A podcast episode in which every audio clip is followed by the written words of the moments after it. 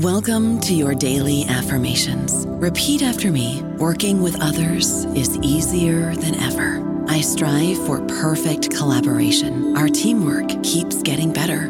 Yeah, affirmations are great, but Monday.com can really get you the teamwork you desire. Work together easily and share files, updates, data, and just about anything you want all in one platform. Affirm yes to start or tap the banner to go to Monday.com. guys, it is Ryan. I'm not sure if you know this about me, but I'm a bit of a fun fanatic when I can. I like to work, but I like fun too. It's a thing. And now the truth is out there. I can tell you about my favorite place to have fun Chumba Casino. They have hundreds of social casino style games to choose from, with new games released each week. You can play for free anytime, anywhere and each day brings a new chance to collect daily bonuses. So join me in the fun. Sign up now at ChumbaCasino.com. No purchase necessary. VGW. Void were prohibited by law. See terms and conditions. 18 plus.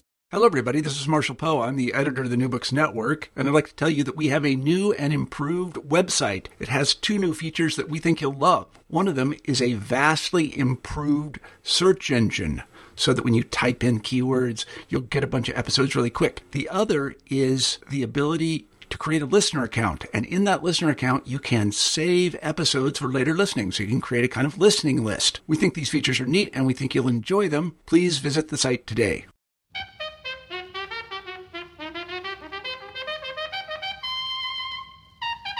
Hello, everyone, and welcome to New Books in African Studies, a podcast channel of the New Books Network. I am Esperanza Brizuela Garcia, and today I will be talking to Dr. James L. A. Webb about his 2014 book, the Long Struggle Against Malaria in Tropical Africa, published by Cambridge University Press. Dr. Webb is a research professor at Colby College. He's a pioneer in the field of historical epidemiology, and among other books and essays, is the author of A Global Health, uh, A Global History of Health in Africa, and co-editor of Humanity's Burden: A Global History of Malaria. Um, Dr. Welf, uh, doc, sorry, Dr. Webb, welcome to the podcast. Thank you. Um, I wonder if we could begin the interview by uh, by telling us uh, a little bit about yourself. Sure. Uh, I was born in Memphis, Tennessee in 1952 and uh, was the son of an organic chemist and uh, moved briefly to India in 1967 uh, for most of a year of high school and then came back to the United States, uh, dropped out of high school, and worked for a number of years uh, in different professions, including um, landscape design and construction. Then I went back to university uh, in my early 20s and uh, studied at the Johns Hopkins University, where I got my uh, bachelor's degree and my master's degree and my PhD. So I kind of did all of my training at Johns Hopkins.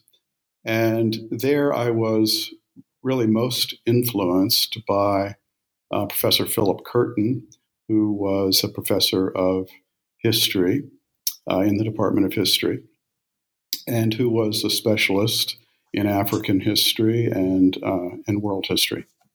And so it was there that I really began studying with Philip Curtin. I first began to get interested in uh, African history, and I did my early studies in uh, West Africa and moved to West Africa uh, for a period of about five years or so uh, in the 1980s and wrote a book on the environmental history of West Africa in the 17th, 18th, and first half of 19th centuries. And then later, I uh, taught at the United Nations African Institute in Senegal and uh, worked for a number of years on a development project that was planning for the construction of dams on the Gambia River.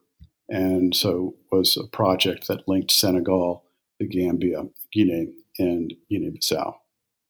The, how do you come to be interested in uh, sort of epidemiology and, and, disease in Africa? I mean, uh, I guess, I mean, reading, looking at your uh, publication record, uh, there seems to be obviously a, a, an interest that, that had been uh, in there for a while. And I know that uh, not knowing the, the work of Philip Curtin, he had obviously also started some work in that area. So, can you explain to us a little bit sort of the trajectory of how, how that interest uh, came to develop into this particular book?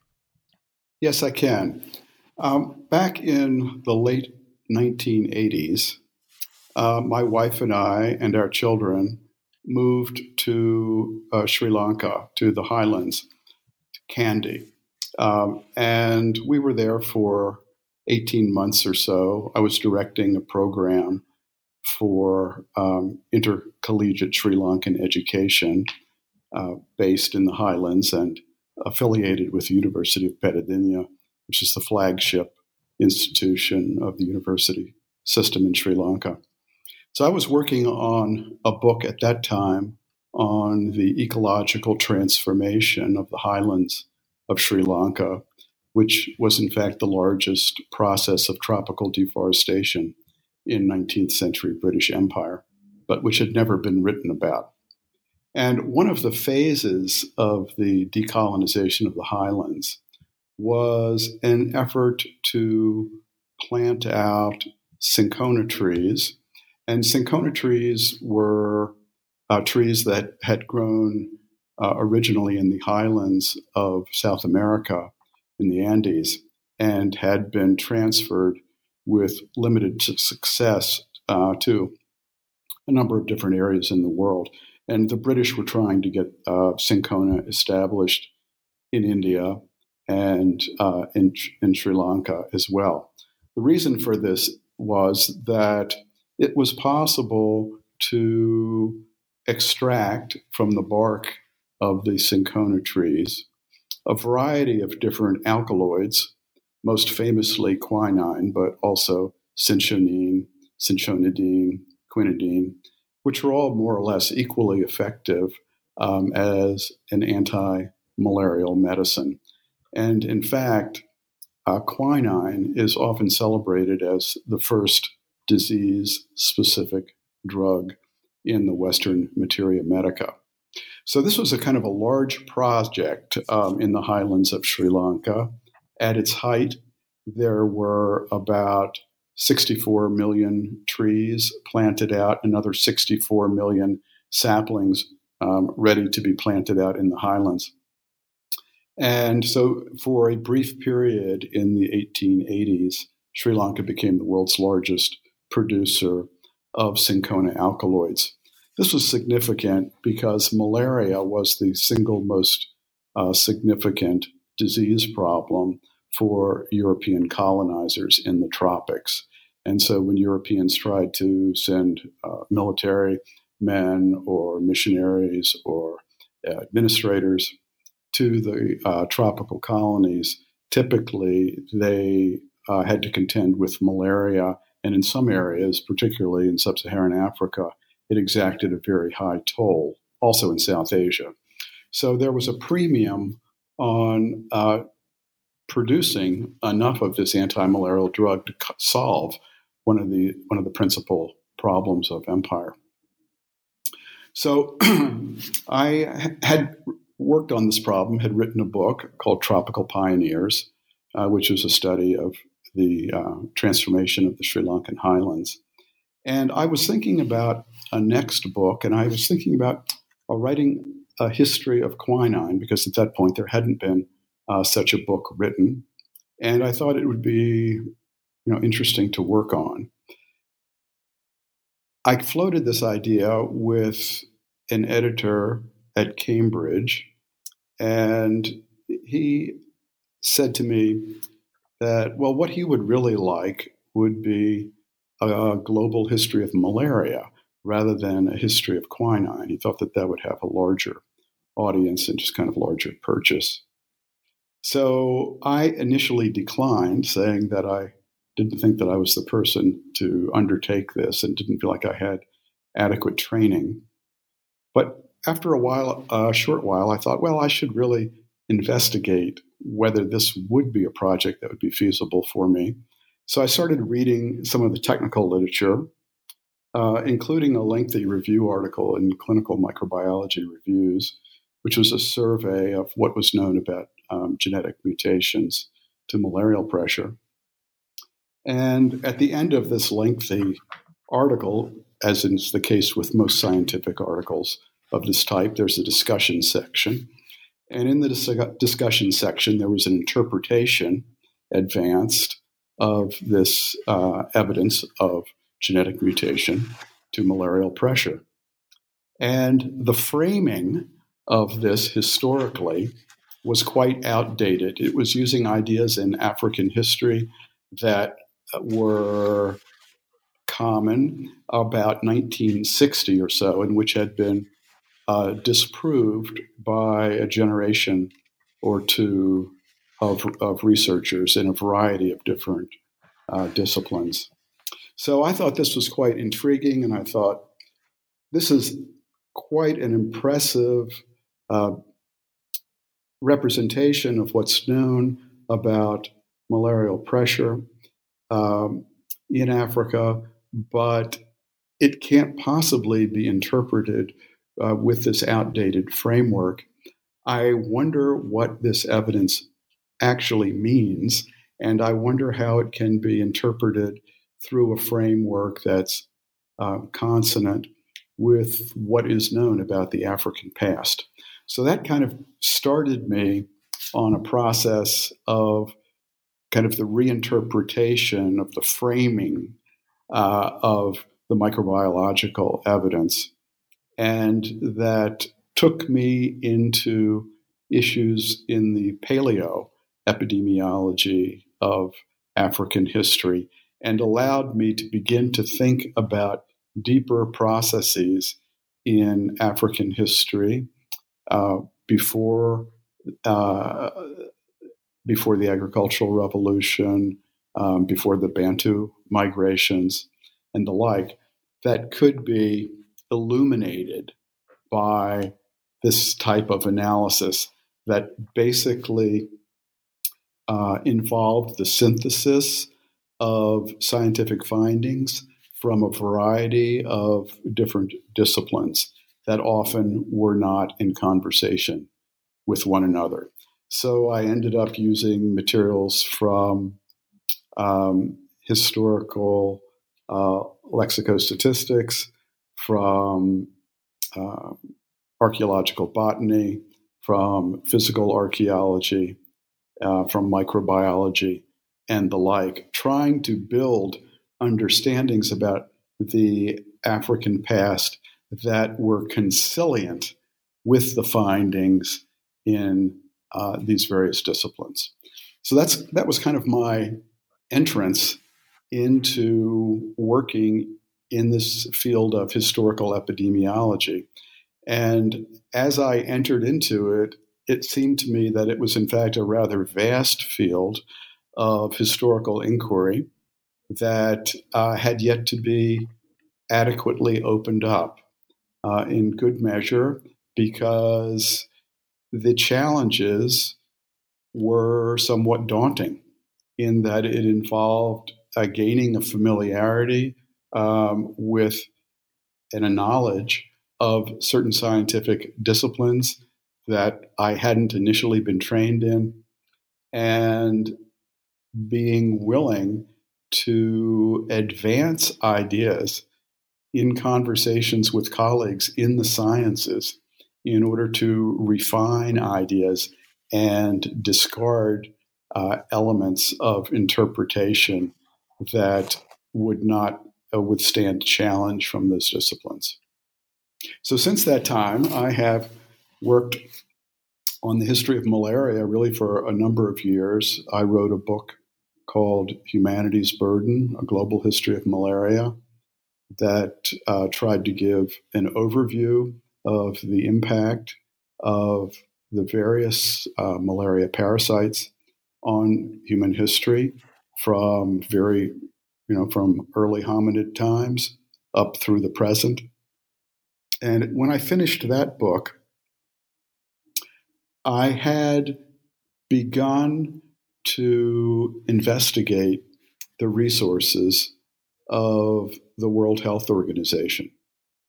And quite um, felicitously, I sent a letter of inquiry to an incoming archivist, chief archivist at the World Health Organization, inquiring if there were records uh, in Geneva about the efforts to control malaria in Africa. Because the dominant narrative had been that Africa had been excluded from the first great global malaria eradication program of the World Health Organization, 1955 to 1969. And yet I had come across a variety of different uh, types of evidence that suggested that there, in fact, had been very significant efforts at malaria control and at trying to develop eradication protocols for malaria in tropical Africa. So I wrote to the WHO and received a very positive response that yes, there were uh, voluminous records um, in Geneva. And so I decided to make uh, an initial research trip. I was lucky in that I was the first person uh, admitted to the parasitological archives of the World Health Organization. Previously, a first researcher, external researcher. Previously, uh, those records had been available only to uh, people who worked uh, within the World Health Organization. And with a new archivist coming in, the policy had changed. So I spent uh, months in the archives at the WHO and going through a very extensive collection of materials related to malaria control in Africa. And at that point, I was beginning to realize that it would be a good idea to write a history of malaria uh, and malaria control in tropical Africa because the tide was turning uh, in terms of global health politics. And it was clear that there was increasing interest in trying to control malaria in tropical Africa and as I was writing the book, of course, the Bill and Melinda Gates uh, Foundation uh, committed itself to uh, a new program of eradication, now restyled as elimination, but a program of global uh, malaria eradication. And so it seemed to me that the experience of the earlier campaigns in Africa uh, in the 19, late 1940s and 1950s and 1960s. And in fact, the entire run um, of the historical record of malaria control in Africa, dating from the late 19th century right up to the present, would uh, be useful to marshal for students interested in global health, people actually working in malaria control, uh, and people who were who were training in in malariology. Um, and um, so uh, uh, this is a good segue to sort of just get started with the uh, substance of the book. Uh, obviously, it, it, would be interesting to hear, uh, apart from the fact that, like you said, the narrative was um, that Africa had not been part of these first uh, eradication campaigns. Did, did looking at these new records or, or focusing this this focus in Africa uh, obviously uh, uh, helped you uh, find what was unique or what was uh, special about uh, malaria in Africa as compared to its sort of global history. And, and you obviously try to explain some of that in, in an introduction to African malaria, the, the introduction to the book. Could you just tell our listeners a little bit more about that very specific context in which malaria affects Africa? Sure. Uh, well, African malaria is different. The African malarial environment, should say, uh, is different from malarial environments elsewhere in the world. There are five types of, uh, five species of malarial parasite that can infect human beings, and two are just kind of predominant in the world. One is called Vivax, and it is the most common form of malaria in the world. It's what we used to have uh, predominantly, for example, in the United States of America. And the other uh, major form is called falciparum malaria. And so their full names are Plasmodium vivax and Plasmodium falciparum. So, in many areas of the world, uh, in the northern climes, vivax uh, is predominant. In the middle latitudes and some subtropical areas, and in some tropical areas, you have a mix of Vivax and falciparum, along with the other minor forms, typically ovale and malariae. But in tropical Africa, you don't have this same mix. About 95% or so, 90 to 95% of all malarial infections in Africa are falciparum. Well, the reason that this is significant is that falciparum is the most dangerous form of malaria. Vivax will make you very sick. Untreated, Vivax might kill one or two or so percent of the population um, afflicted. It's a serious disease. It's been a serious burden to human communities. But it's very different than falciparum.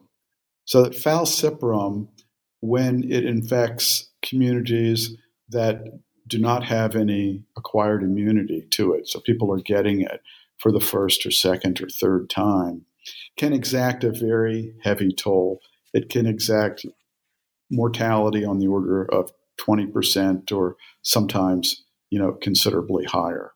So it's an extremely dangerous form of malaria, the most dangerous form in the world.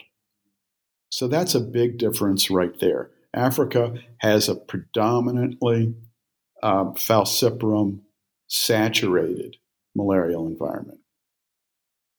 Another aspect of what's really different about African malaria is that Africa has species of Anopheline mosquitoes. Now, the Anopheline mosquitoes, that's the genus that carries malaria. These are the only types of mosquito, only genus of mosquitoes that transmits malaria uh, to human beings. And there may be as many as 70 or more species globally that can transmit malaria.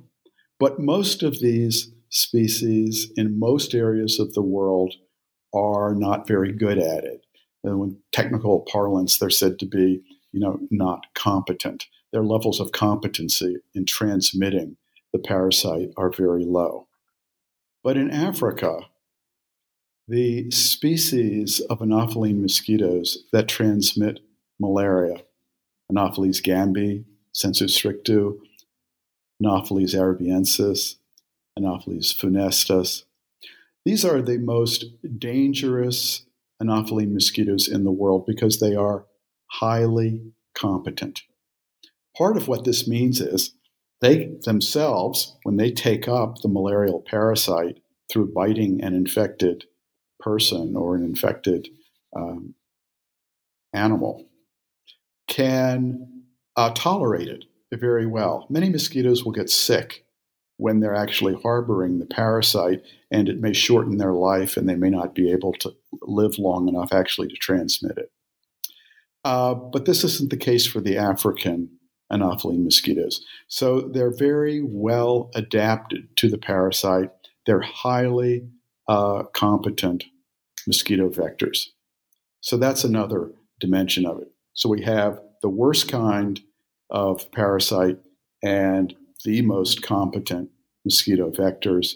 And then, of course, in a lot of areas in sub Saharan Africa, uh, the temperatures are warm enough that you can have, um, not in all areas, in some areas you have seasonal transmission, but in many areas you have year round transmission. So, this means that the burden of malaria in tropical Africa is simply higher than it is anywhere else in the world.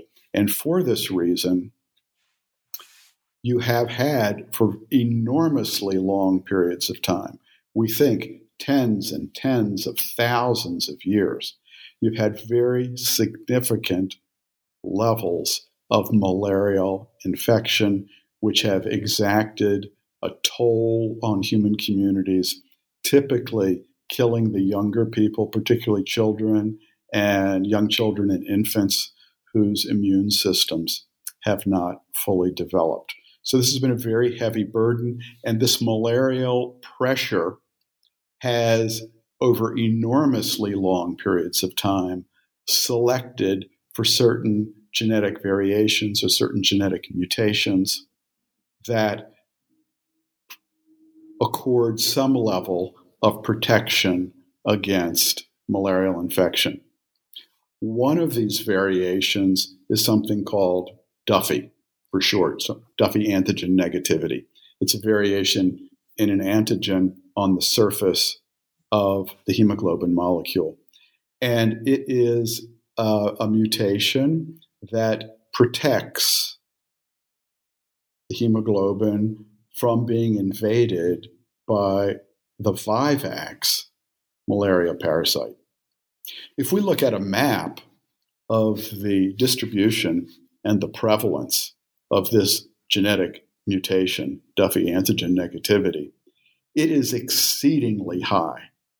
Uh, it is on the order of 97 to 98 percent of the population in West and West Central Africa carry this mutation.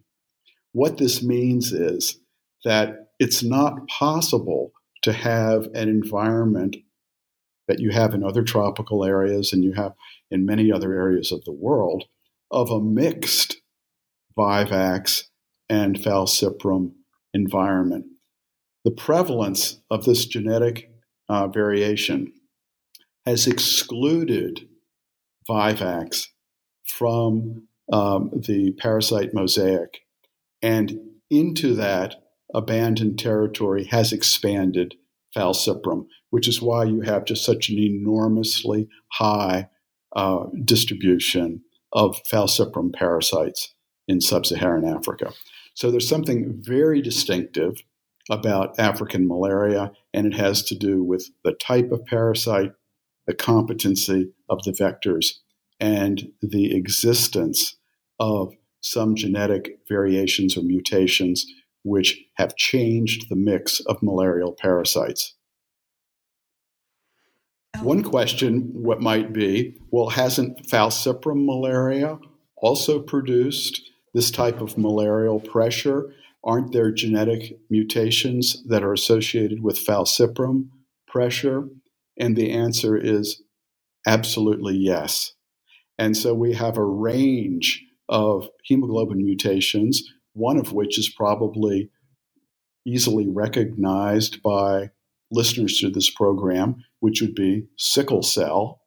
So, that sickle cell is a mutation of the hemoglobin molecule, which makes it less able to accommodate the falciparum parasite. And so, if you get the sickle cell gene from one parent, but not from the other parent, so you're heterozygous for sickle cell, it protects you very considerably from the worst consequences of falciparum infection. If you carry the sickle cell mutation, your chances of dying from a falciparum infection, even as an infant or a young child, th- those chances are reduced by about 90%. So it's a very, very significant level of protection. And there are a range of other hemoglobin uh, mutations as well that provide protection against falciparum. But the downside is that if you get the sickle cell mutation from both parents, and so you're homozygous for it, you have a lot of health problems. And you have sickle cell disease. And in an era before effective treatment, this typically meant that if you were unfortunate enough to get the sickle cell from both parents, ch- the chances were not very good that you would survive to the age of sexual maturity. So there was a very heavy cost that borne by populations that um, were inheriting this. Um, the po- were living with the possibility of this kind of dual inheritance of genes from both parents for sickle cell. I don't know about you, but I'm very busy and I don't have a lot of time to cook. That's why I subscribe to Factor. Eating better is easy with Factor's delicious, ready to eat meals. Every fresh, never frozen meal is chef crafted, dietitian approved, and ready to go in just two minutes. You'll have over 35 different options to choose from every week, including Calorie Smart, Protein Plus, and Keto. These are two minute meals. Factor meals are ready to eat and heat, so there's no prepping, cooking, or cleanup needed.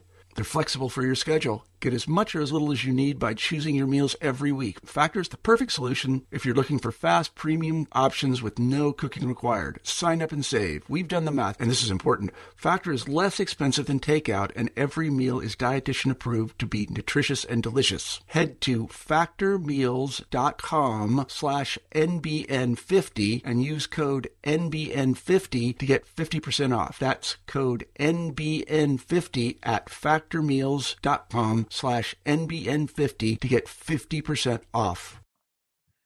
Um, yeah, and so to this uh, history, I mean, I, I, I find it uh, the structure in which you you start t- uh, telling this history of like the uniqueness of how malaria sort of evolved in, in Africa. Then you follow this t- uh, with uh, two chapters in which you start looking at um, uh, what starts happening when when humans start to try to interfere uh, with with malaria, and you you start with uh, first the Europeans arriving and and trying to deal with their own vulnerability, and, and later with uh, how Africans had dealt with this issue of immunity. Could you speak to these two chapters and and explain to us sort of the the interaction of that longer history of the malaria parasite in Africa with uh, uh, both European and African ways of trying to deal with it? Certainly.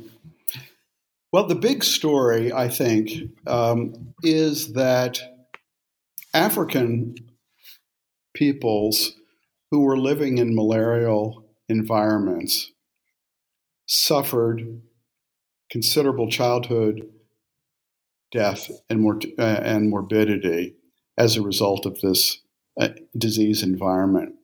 But typically, what happened was, and happens today, is that if you survive the early bouts with falciparum malaria and you get bitten reasonably frequently so that your immune system has to rise to the occasion, you acquire an immunity to falciparum malaria. It's not perfect. You could get bitten and you could feel sick. You might feel like you had the flu. You might feel really bad. Uh, you might feel like you had a bad cold or were just under the weather. Or if your immune system was really robust and had been challenged frequently, you might get bitten by a mosquito carrying falciparum malaria and not have any um, disease symptoms whatsoever. So, this was pretty common in many areas in sub Saharan Africa to have for adults and for older children to have an effective acquired immunity to malaria, so that almost all the costs, almost all the sickness, almost all the death associated with malaria, or much of it, was concentrated in the under five year old population. So, Europeans, when they began to uh, try to colonize sub Saharan Africa in the late 19th century, and up to this time, of course, European presence in sub Saharan Africa had been very slight. Europeans had formed temporary settlements in many areas along the coast, but very few permanent settlements, in part because they were Europeans were coming as adults into an African malarial environment and were suffering very high levels of death.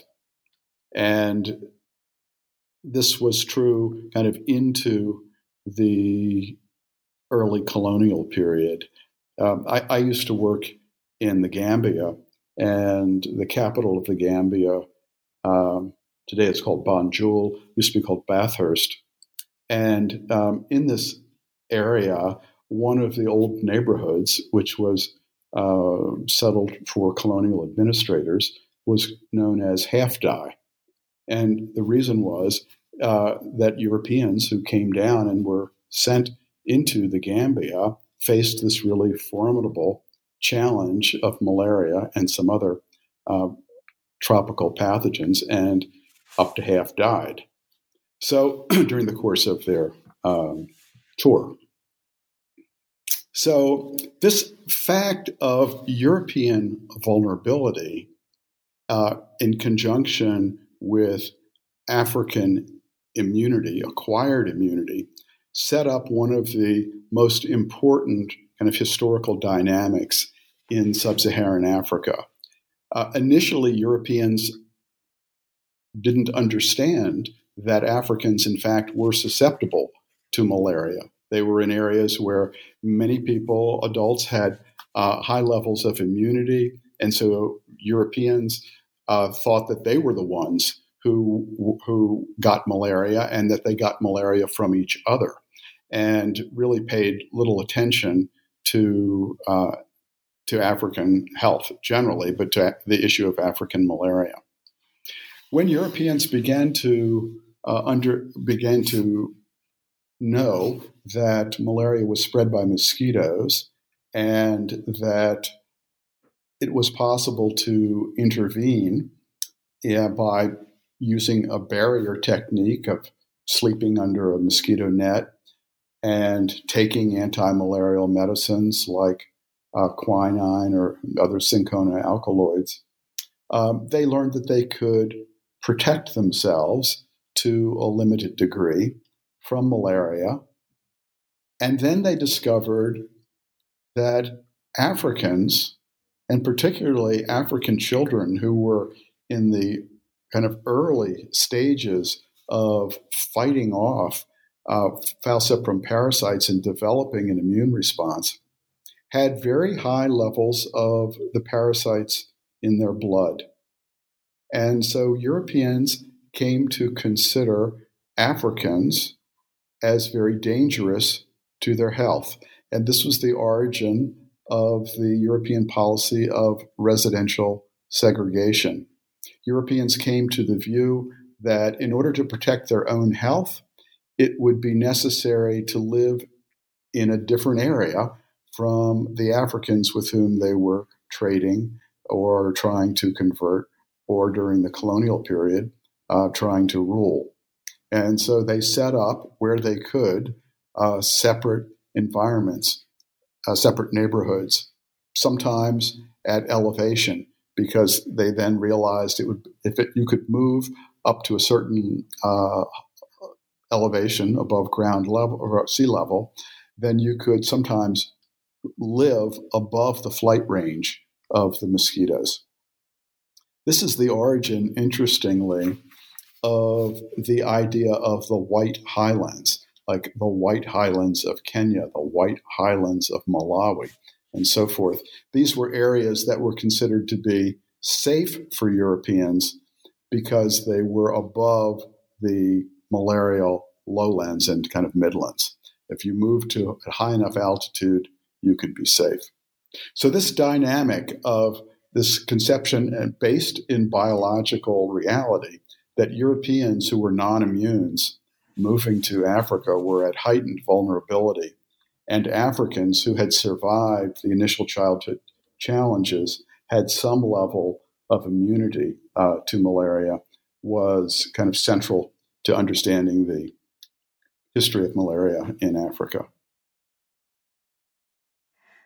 And can you speak? Um, so, as we move through the uh, uh, through uh, towards the end of the colonial period, uh, you mentioned already the the, the uh, World Health Organization eradication campaign that I think you mentioned went from 1950 to 1965, and and like you said, uh, a lot of the, the, the main tools that were tried in this first first world campaign um, so focused on on uh, on trying to control the vectors, uh, the mosquitoes and the population, um, and uh, like you said, this is this is something that that uh, initially sort of um, Europeans um, dealt with.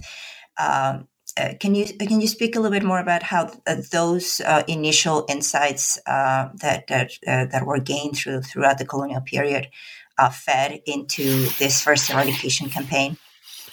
Surely.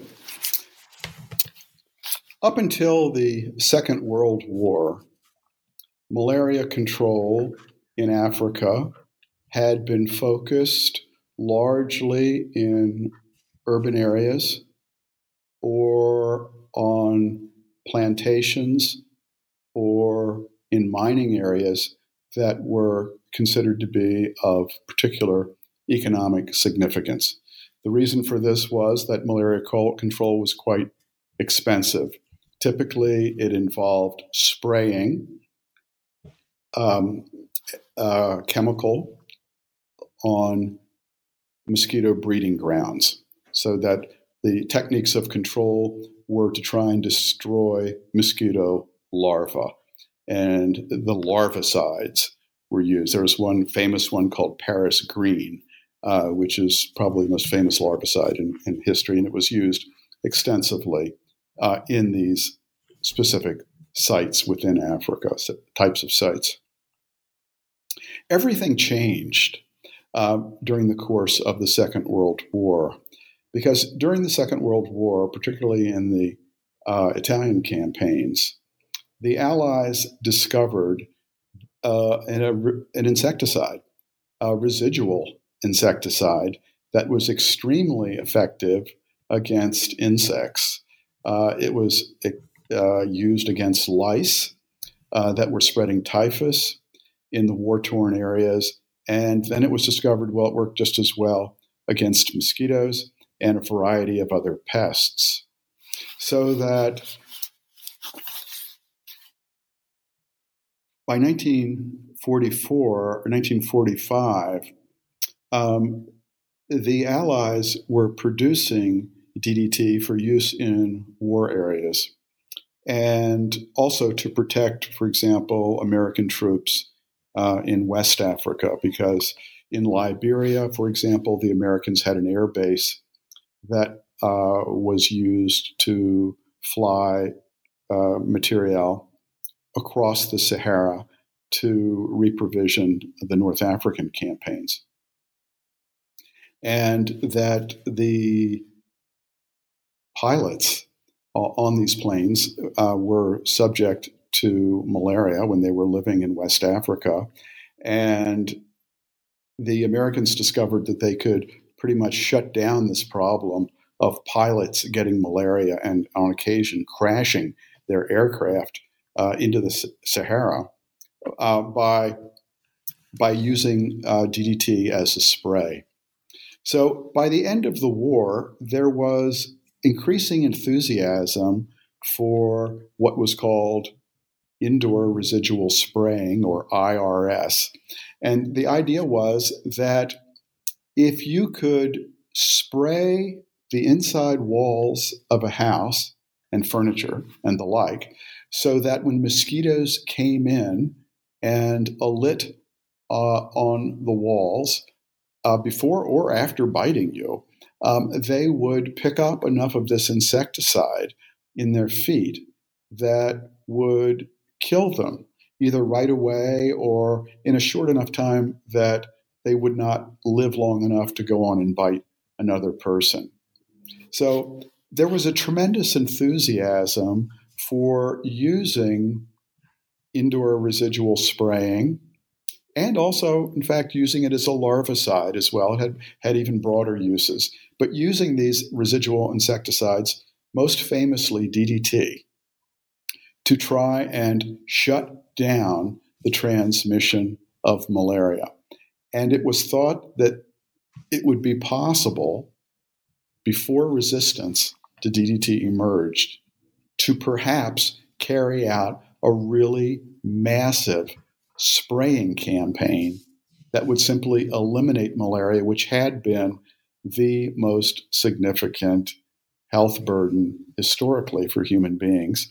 And the World Health Organization considered it to be the most significant health problem of humanity in the aftermath of the Second World War. So, uh, after a period of experimentation in the late 1940s and 1950s, in 1955, the World Health Organization decided to embark upon a global malaria eradication campaign. Uh, this was broadly successful in that it reduced malarial infections and deaths and sickness by a full order of magnitude. So it reduced it by 90% in many areas of the world where it was used. And in some areas, they actually achieved eradication locally, for example, uh, on the island of Taiwan. In sub Saharan Africa, there had been efforts to try and develop protocols for sub Saharan Africa that would eradicate malaria. In 1950, the World Health Organization had convened a special conference on malaria in equatorial Africa in Kampala, Uganda. There had been discussion at great length, and it was in quite, in fact, a, a very uh, bitter conference in that the malariologists who were there broke into two camps, and some thought that it was a moral imperative to begin to use DDT to try and control um, African malaria, and others thought that this was simply um, not feasible and should not be undertaken. At length, um, the World Health Organization decided to embark on a large number of pilot projects in areas in basically all of the ecological zones of Africa because they realized there are many different mosquito vectors, Anopheline vectors. Uh, there are many different environments in which malaria is being uh, transmitted. What will work in a rainforest area will not, in all likelihood, work in a savanna area. So they developed uh, pilot projects throughout the continent that ultimately ran for several years and achieved a high level of control of malaria. And they were able to drop malaria rates by 98% or 99%.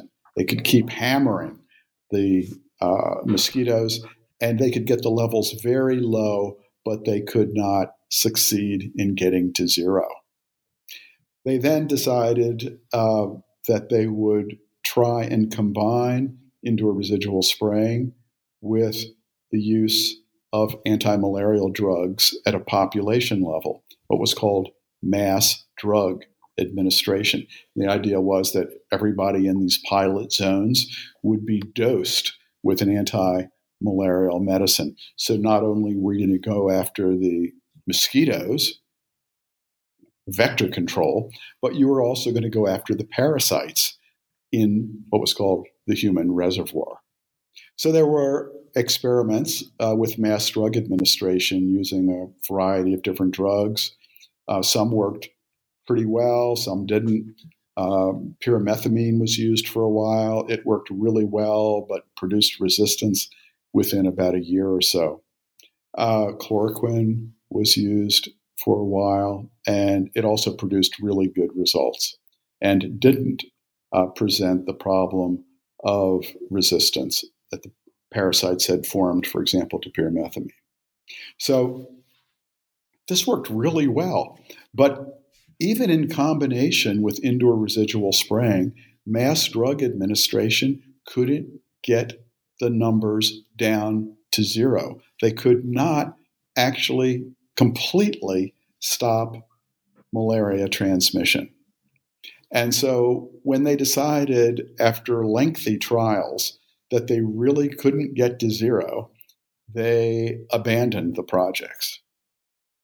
And this had some unintended consequences because people who had been living in and living within a so-called protected area for a number of years and hadn't been getting bitten by malaria carrying mosquitoes and their immune systems hadn't been bolstered by this challenge um, saw that their acquired immunities had degraded and so, in the aftermath of these projects, in some areas, if they had been successful, ironically, long enough, the people who had had acquired immunity had lost it or had lost most of it. And so, when mm-hmm. malaria came back and was resurgent, it had more severe consequences for the adults than they would have suffered had there been no malaria control or eradication effort whatsoever. And this is part of a long pattern of control and lapse in control that characterizes really the whole history of um, efforts to eradicate or control malaria in tropical Africa. Um, and and for instance, I mean, I th- I, I found this particular um, pattern that you mentioned uh, very very intriguing, especially as you uh, trace trace it through the uh, the post colonial period. You know, you you first in, into chapter four, you talk about. Um, basically, how there's a significant uh, neglect of the malaria problem um, by uh, post-colonial governments, uh, independent governments, uh, but how to some extent chloroquine was uh, the use of chloroquine was able to sort of hold and the infections down to some to some extent but that it was only sort of the prelude to the this massive resurgence in the 80s and 90s um, and to some extent uh, how it was also just compounded by you know hiv and, and other diseases that uh, sort of took the opportunity that hiv allowed for, for malaria to to to emerge uh, to to um, to research like tuberculosis. Uh, so, what, how do you see uh, these patterns sort of playing in in sort of uh, the, the, the the emergence of a new campaign like the one that you were mentioning at the beginning of our conversation? Uh, the, what we have seen more recently, the re- renewed interest in trying to deal with malaria.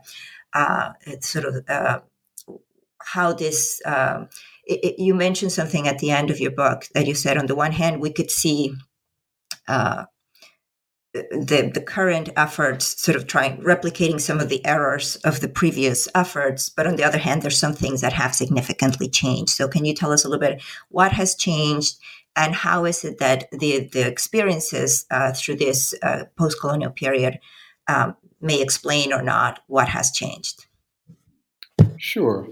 Well, if we look at the long run of uh, malaria control um, since independence in sub Saharan Africa, beginning in the 1960s and 1970s, uh, you do have, um, in the aftermath of the unsuccessful WHO led campaigns for malaria control, you do have a relative lack of interest on the part of African governments who uh, see that the earlier programs were not um, sustainable and who uh, wish to make investments largely in economic development in order to kind of move their economies out of um, a colonial or near colonial status and develop uh, more well rounded economies that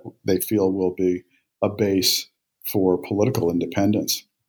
Um, this is feasible in a sense, as you were saying, because chloroquine, which is uh, one of the perhaps the um, miracle drugs of the 20th century, is uh, widely available in sub Saharan Africa in the 1960s, 1970s, 1980s, uh, 1990s.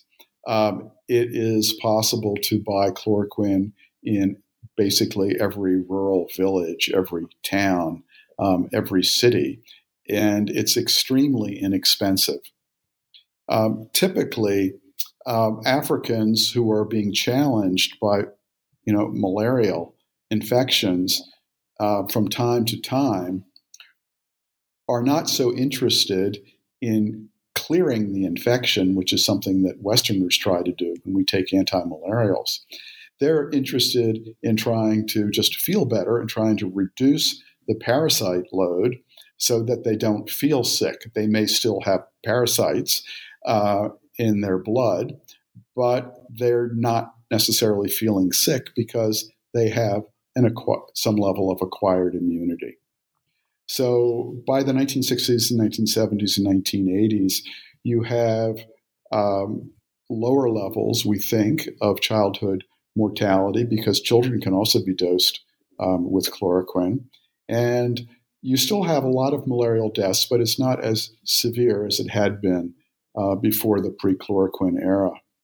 However, by the late 1980s and into the 1990s, you have the beginnings of chloroquine resistance in sub Saharan Africa.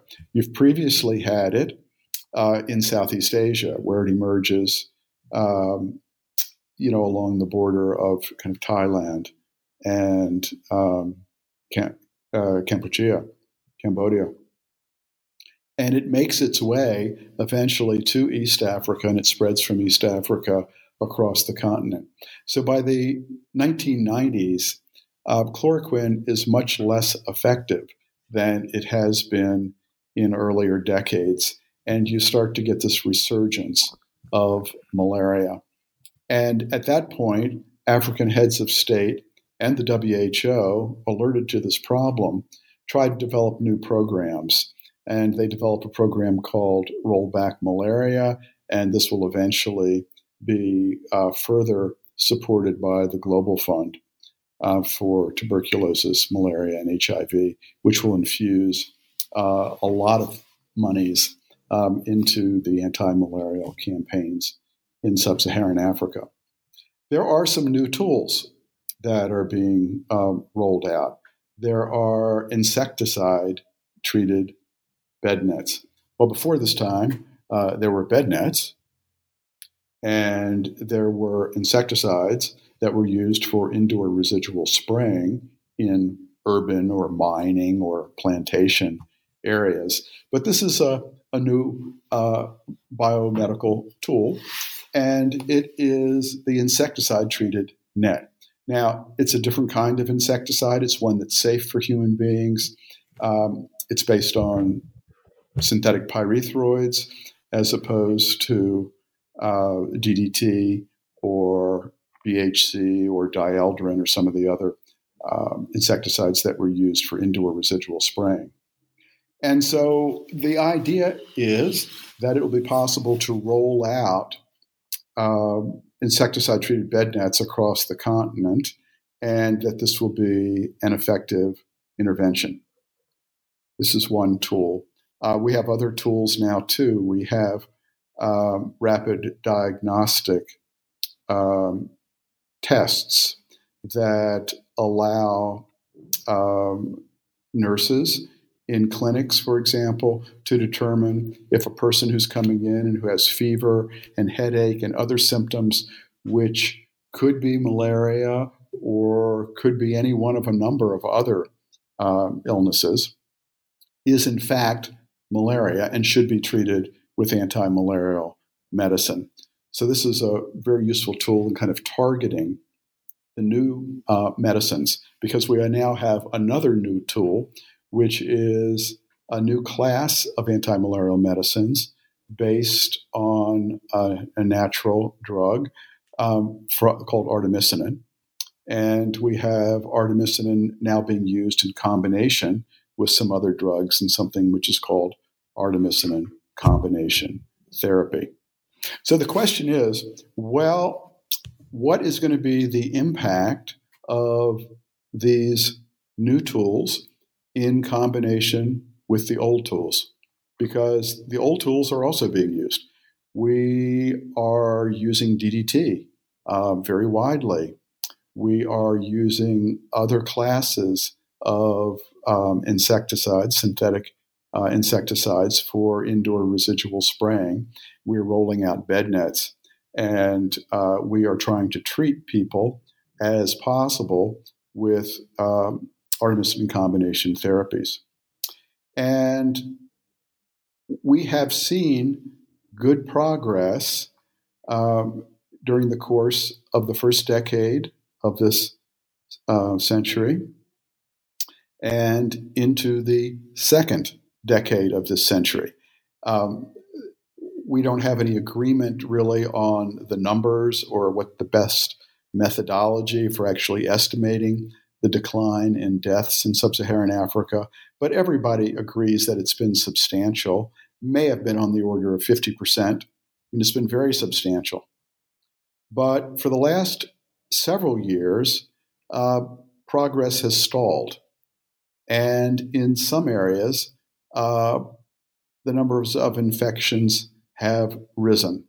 So that it's now clear that we almost certainly um, will not be able to interrupt malaria transmission in sub Saharan Africa in most areas um, in the short term or probably the medium term. And so this raises questions of the extent to which this older pattern of lapse and control will obtain. And uh, the evidence is not in on that yet. And I think we'll have to wait and see. It may well be that the efforts at control have been less successful this time around with the paradoxical benefit that many people's acquired immunity will not have been compromised. And that brings me to my last question, um, which I think is like the, the, the, main one of the main questions that you raise in the book, which is um, you talk about a, an ethical sort of uh, need to think about how to factor in uh, acquired immunity uh, and when thinking in, in ways of controlling or, or even eradicating. I think, uh, you know, like the dangers that that poses and how we have been, uh, or there has been very little thought and factoring in acquired immunity when thinking about long term or short term treatments uh, of malaria. Um, so, have you seen more in terms of uh, thinking about uh, of, of policymakers thinking about acquired immunity when thinking about policies? I have not um, seen that this issue has been taken up, and I think that in part it reflects a kind of disconnect between uh, what we might call the global north and the global south. Uh, much of the global health campaigning is predicated on the idea that all lives are of equal value and that the life of a child is uh, kind of equal to the life of an adult.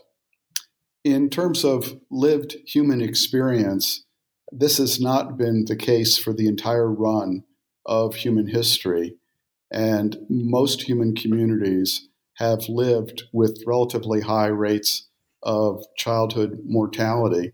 And sad as it is, it has been the case for much of our time as a species that an adult human had a greater value and economic force um, than a child.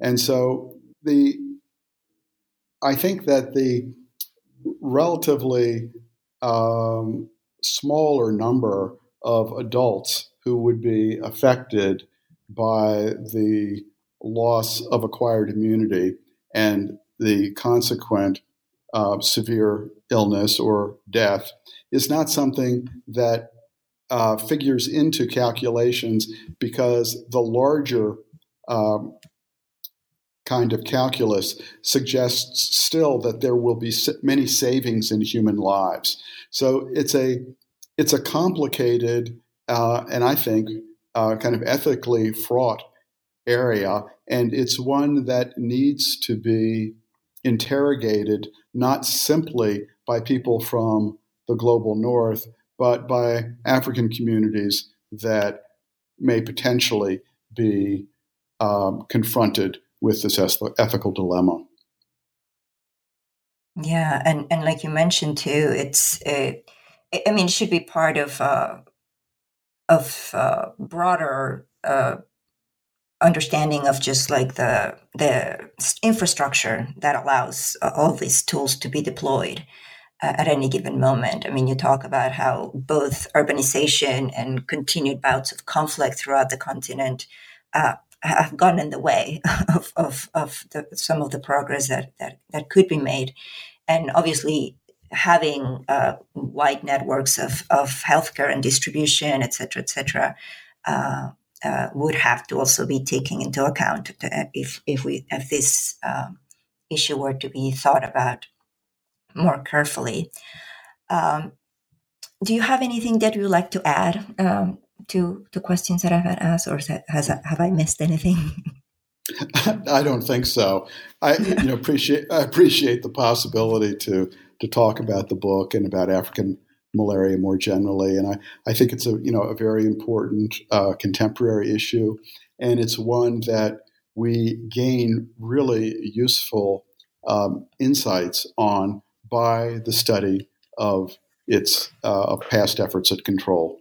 And this is why I think that this field of historical epidemiology is really important for uh, people who are actively engaged with contemporary disease challenges. That there are many important lessons from the past, and that we can only know them by studying them. Yeah, I agree. Um, well, could you tell us a little bit? Uh, what are you working on at, at this moment? Sure. Um, I've just finished a book on the um, global history of infectious intestinal disease. So I have a book which is in production right now called The Guts of the Matter uh, A Global History of Human Waste and Infectious Intestinal Disease. Uh, that will be coming out from Cambridge University Press, I think, in 2020.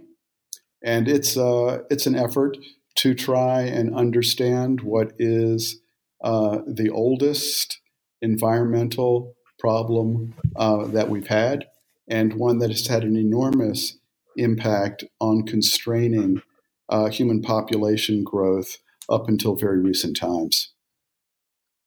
Oh wow! Um, and and this one you meant is this one's not restricted just to Africa, but it's uh, more globally oriented. Right. It's like humanity's burden. It's a global history. Oh, okay. Wow, that sounds uh, like a great project. uh, well, thank you. We, we definitely look forward to that. I hope we can have it on the podcast too. um, uh, well, thank you so much uh, for being uh, talking to us today. Uh, I really enjoyed it, and um, um, I'll say goodbye now. Thank you. Great. Thank you for the opportunity.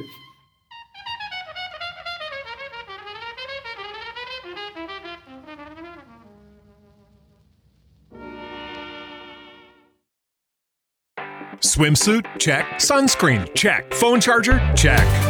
Don't forget to pack the 5 Hour Energy. It fits great in a pocket or carry on, and the alert feeling will help you arrive ready for anything. Now get 20% off when you use code 5HE Travel at 5hourenergy.com. Expires April 30th. One time use only, not valid with other discounts. Remember, visit 5hourenergy.com and use code 5HE Travel to save 20%.